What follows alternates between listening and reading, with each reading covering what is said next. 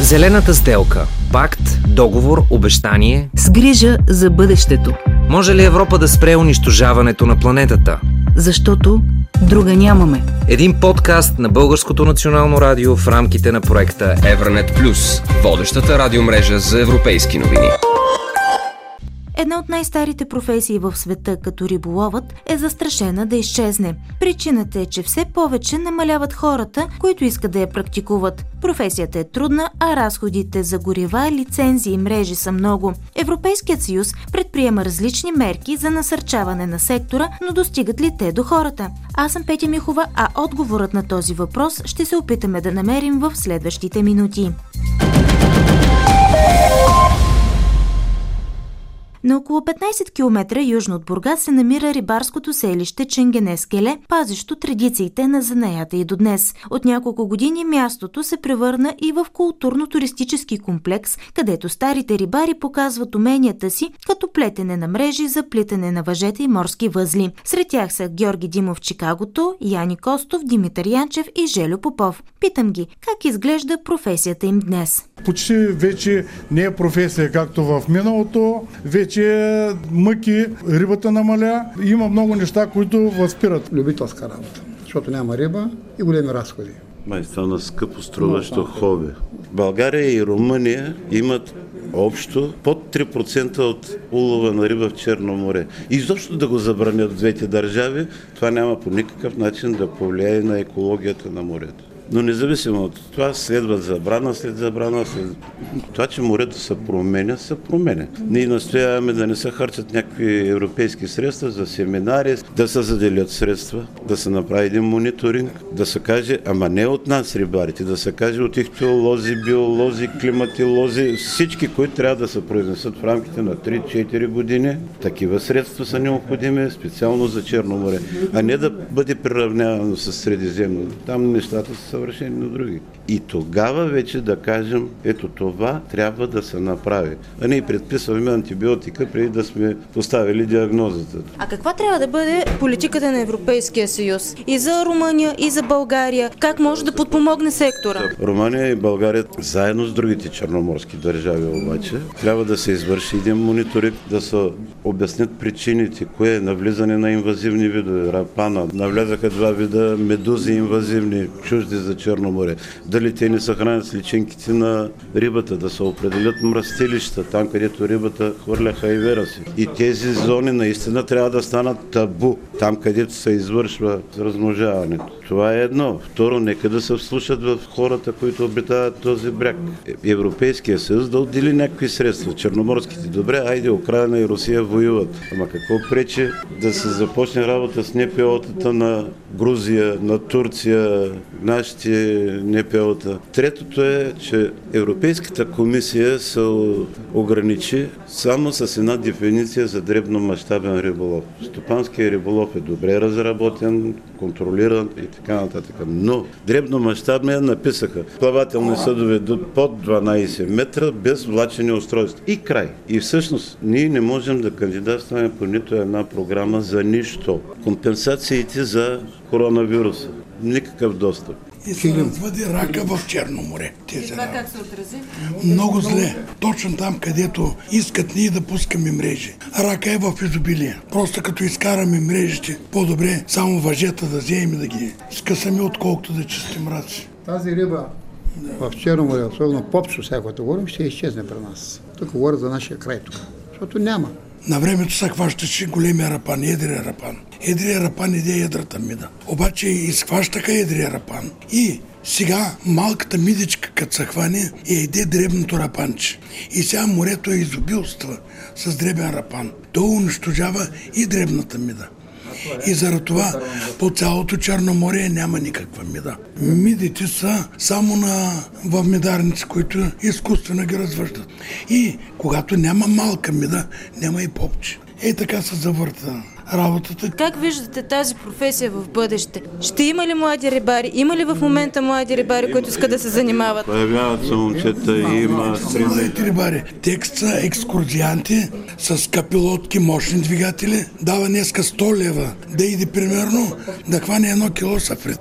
И ще ми каже това, че са рибари. Традиционните стари Да. рибари, които са от миналото, да ние сме в морето от деца. Сега просто е смешно. Рибата, която хващаме, ние ако се я купуваме, ще ни излие по-ефтино. Единственото, което накрепи, е тая страст към морето, любовта ни към морето. Това не е професия. Един млад човек, ако се отдаде с този начин на риболов, той не може да препедава. Първото, че сезоните са кратки, само есента и пролета малко риба има. През другото време как може да преживее Сина ми е на 40 години. Идва за риба само когато се вземе примерно 10 дена отпуска и той е сента за едър риба да дойде. Семейен, с дете, с заем. Как да дойде той тук да изхранва семейство и такива работи? Не става. И след нас Много децата, малко. децата ще продадат местата, ще купят две лъжи и какво ще имат. Риболова ще изчезне. Аз съм песимист, че сме последните мухикани. Според рибарите, един от начините да се запази занаятът им е да кандидатстват за вписване като нематериално културно наследство в списъка на ЮНЕСКо. Почти сходни проблеми срещат и други техни колеги в Европа. Сред тях е председателят на Асоциацията на крайбрежните рибари в Латвия Андрес Циролис. Dažādi faktori ietekmē, ir sazinājušies, samazinājušies, bet pats galvenais arī principā arī Риболовът намаля поради различни фактори, но най-големия проблем на брега са тюлените, които изяждат голяма част от уловената риба. Късът и риболовните принадлежности. Ако проблемът с тюлените не беше толкова голям, можеше и да хващаме по нещо. Добре, няма да са тонове, но поне местният пазар, местното население може да бъде снабдено с качествена риба. На второ място, през последните години отношението на държавата към крайбрежния риболов също е меко казано сдържано. Страната получава финансиране от Европейския съюз, но в Латвия, за разлика от Естония и други страни, крайбрежните рибари получиха много малко средства. Nozvejas apjoma, kas ir piekrasts zvejniekiem. Жителите на Латвия много обичат местната риба, за да оцелеят крайбрежните рибари. Всеки от тях ще се нуждае от малко производствено съоръжение. Също така и да се развие туризма, така че хората да идват, да виждат как живеят рибарите и да се хранят с вкусна риба. Риболовът е важен за крайбрежните села. Това в известен смисъл е запазване на крайбрежните селища. През лятото животът кипи, има много туристи, но през зимата и есента рибарите създават усещането за постоянен живот в тези селища. А какво е положението в Унгария, разказва Ферен Селевай, член на борда на Асоциацията за аквакултура и риболова в страната. Hát 21-ben már egy szűk és száraz évet zártunk be. През 2021 година имахме слаба и суха година. Това продължи и през 2022 с невероятно сухата зима. Първата, която помня. Нямаше нито валежи от сняг, нито от дъжд в страната. При капацитет от 350 милиона кубика вода в системата, в края на годината в езерата имаше едва около 180 милиона кубика вода. За съжаление, имахме и загуба на улов, което е много рядко срещано за риболова в Унгария. Ситуацията се осложнява и заради пропуснатата продукция в рибарниците, заради липсата на достатъчно люпило. Сигурно е, че тази година на пазара в Унгария ще се търси сладководна риба. В класическото трипосочно разделение, унгарското производство на риба изглежда така. Около 30-35% отиват за износ. Същото количество за риболовния пазар, а останалите 30-35% отиват за пазара на риба в региона. Около 40% се продават по коледа и през туристическия сезон с малко по-висок пик през лятото. В момента преживяваме най-влажния период на зимата. Много е рядко в Унгария да имаме толкова валежи, колкото има сега през зимата на 2023. Така че много се надявам, че с тази година и добра реколта можем да преодолеем този недостиг и да произведем необходимото количество риба.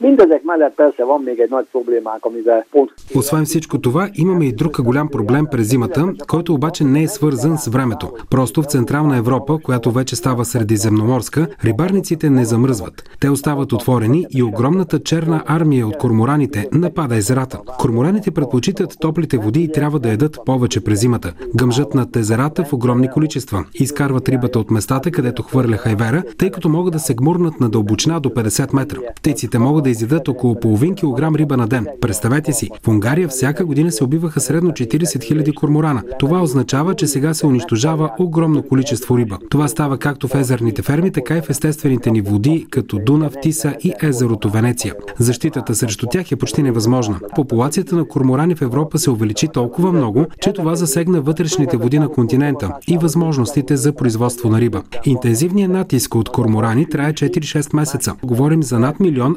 размножаващи се двойки. Надявам се, че можем да постигнем европейски консенсус по въпроса, за да можем да постигнем напредък следващата година. Обеден съм, че заедно с замеделието можем да завършим годината много по-добре, по-балансирано и по-успешно. Според председателя на Асоциацията на производителите на рибни продукти Бегефиш, Йордан Господинов, риболовът е изключително тежка професия. Има ли млади хора, които искат да се занимават с нея? В интерес на истината има много млади хора вътре, защото там се изискат определени умения, определено образование, за да бъдете рибар, да управлявате кораб според големината на кораба. Не достигат екипажите трудна професия, рискова професия, не е много добре заплатена, защото рибата се лови когато я има. Няма доходи постоянни, макар че голяма част от рибарите, особено на големите кораби, на риболовните кораби, те са с трудови договори, но тия около 1200 лодки в морето, които са обикновено от един или двама човека, един собственик и един помощник, твърде трудно се изкарват прехраната. При тях е между хоби и стопански риболов, макар че всички те имат разрешително за стопански риболов. Има ли екологични проблеми, които по някакъв начин се отразяват на работата на рибарите? Не бих казал, че са толкова екологични, колкото на месата на хората в други дейности в морето. Затова се говори за син растеж, за син економика. И бих казал, че морето се възобновява и се възражда Наистина има много интереси в морето да се правят и други неща и това малко не смущава. Нали, има така планове да се почне такова производство от вятърни централи в морето, ограничаването на зоните за риблов, поставянето им под Натура 2000, заради са дейности, все повече се разрастват тези зони. Това е не бих казал, че конфликт, но все пак е пресечна точка, която на този етап рибарите не са намерили на 100% диалога и, и разбирателството с те, които поставят другите условия. Също, разбира се, туризма през лятото налага се да се ограничим да извършваме риболовна дейност, особено край брига малките лодки, защото пречат. На всички тези проблеми, които очертахме и в частност тези, които са свързани с екологията, по какъв начин може да повлияе Европейския съюз и съответно какви мерки предприема към този момент? И дават ли резултат? Европейския съюз отдавна е поставил условие, че трябва да се пази морето и ние сме съгласни с това нещо. Рибарите са хората, които изваждат много често в траловите им попадат варели, тиники, пластмаси, изгубени мрежи, уреди, плашни съоръжения, букуци изхвърлени от товарните кораби, които минават по-навътре в морето, но то морето ги свърля към брига. Евродепутатът Атидже Алиева Вили смята, че сектор рибарство има огромен потенциал за развитие. Каква е политиката на Европейския съюз в тази посока? Европейската комисия представи пакет от мерки за подобряване на устойчивостта и здравливостта на сектор рибарство в Европейския съюз. Този пакет от мерки е в пълен синхрон с целите заложени в зелената сделка на Европейския съюз. И своеобразно пакета от мерки би могъл да се нарече така наречена синя сделка, освен зелената сделка. И върви с целите заложени в зелената сделка като осигуряване на по-здравословна храна за европейците, опазване на биоразнообразието и не на последно място, разбира се, бъдеще за рибарските общности в средносрочен и дългосрочен план. Доколкото видях подобни стратегии се предвижда и в новата оперативна програма Морско дело и рибарство, може ли да очертаем основните акценти в нея? За програмния период до 2027 година бюджета по Европейския фонд за морско дело и рибарство е малко над 6 милиарда лева. Основните цели са устойчиви, нисковъглеродни риболовни дейности, опазване на биологичното разнообразие, доставка на качествени и здравословни морски хранителни продукти, развитие на устойчиви и конкурентно способни аквакултури, осигуряващи продоволствената сигурност на Европа. А какви са европейските политики за подпомагане на дребномащабния риболов? Дребномащабния риболов трябва да бъде приоритет по отношение на новата програма. Трябва да се подпомогне с стъпки по отношение на по-ясни процедури за кандидатстване по европейските фондове, намаляване на административната тежест и на бюрокрацията, по-бързо одобрение на заявленията, широка информационна кампания, защото в голяма степен пропуснатите възможности се дължат на липса на информация от страна на рибарите, как могат да кандидатстват, за какви дейности биха могли да кандидатстват. Между пролета на тази и лятото на следващата година Европейската комисия ще проведе проект с гражданско участие на тема Рибари на бъдещето. С него ще се направи оценка на решаващата роля на рибарите в обществото. Предвижда се да бъдат изготвени и научни становища, за да се подобри подходът към управлението на рибарството в Европейския съюз. За Евранет Плюс Петя Михова. Зелената сделка. Да изтъргуваме бъдещето в полза на планетата. Друга нямаме. Един подкаст на Българското национално радио в рамките на проекта Евранет Плюс.